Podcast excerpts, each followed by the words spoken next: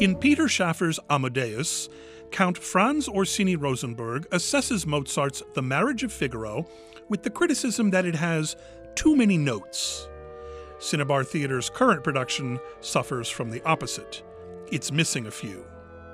Amadeus is actually the story of Antonio Salieri, played by Richard Palazzuole, the most celebrated composer of his time, and a man who's dedicated his life to God and mankind as thanks for God's granting him the gift of musical talent.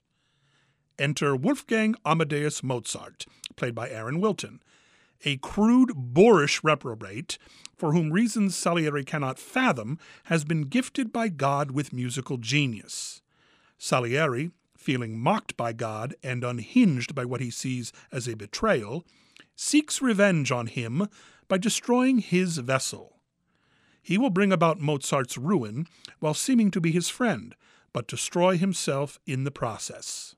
Shaffer's historical fiction won the 1981 Tony Awards for Best Play and Best Actor in a Play for Sir Ian McKellen, and the film adaptation matched that with its 1985 Oscar wins for Best Picture and Best Actor for F. Murray Abraham. Both Palazzuole and Wilton have their moments as Salieri and Mozart, with Palazzuole at his best when Salieri is at his most duplicitous. While Wilton succeeds in bringing a high level of obnoxiousness to his Mozart, there's little chemistry displayed in scenes he shares with Rose Roberts as Mozart's wife Constanza. Chad Yarish leads an uneven supporting cast as the amusingly befuddled Austrian Emperor Joseph II, with Tim Setzer also effective as the pompous Count Johann Kilian von Strack. Where this Jennifer King directed production really falters is in its design elements scenographer Peter Parrish brings little more than a few platforms and some haphazardly hung drapes to a play whose settings include an 18th century Viennese palace.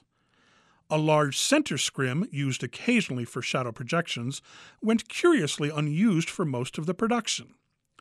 Parrish's lighting design was also lacking, really only effective in a scene where Salieri collapses in frustration after he reads page after page of Mozart's compositions and finally succumbs to his genius.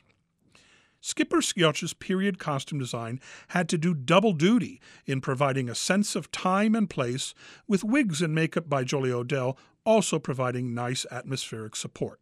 The show concludes with Salieri speaking for all mediocrities in the world, absolving them. Sadly, that's not in my power here. Amadeus runs Friday through Sunday through April 22nd at Cinnabar Theatre in Petaluma. Friday and Saturday evening performances are at 8 p.m., Saturday and Sunday matinees are at 2 p.m. For specific dates and showtimes, go to cinnabartheatre.org.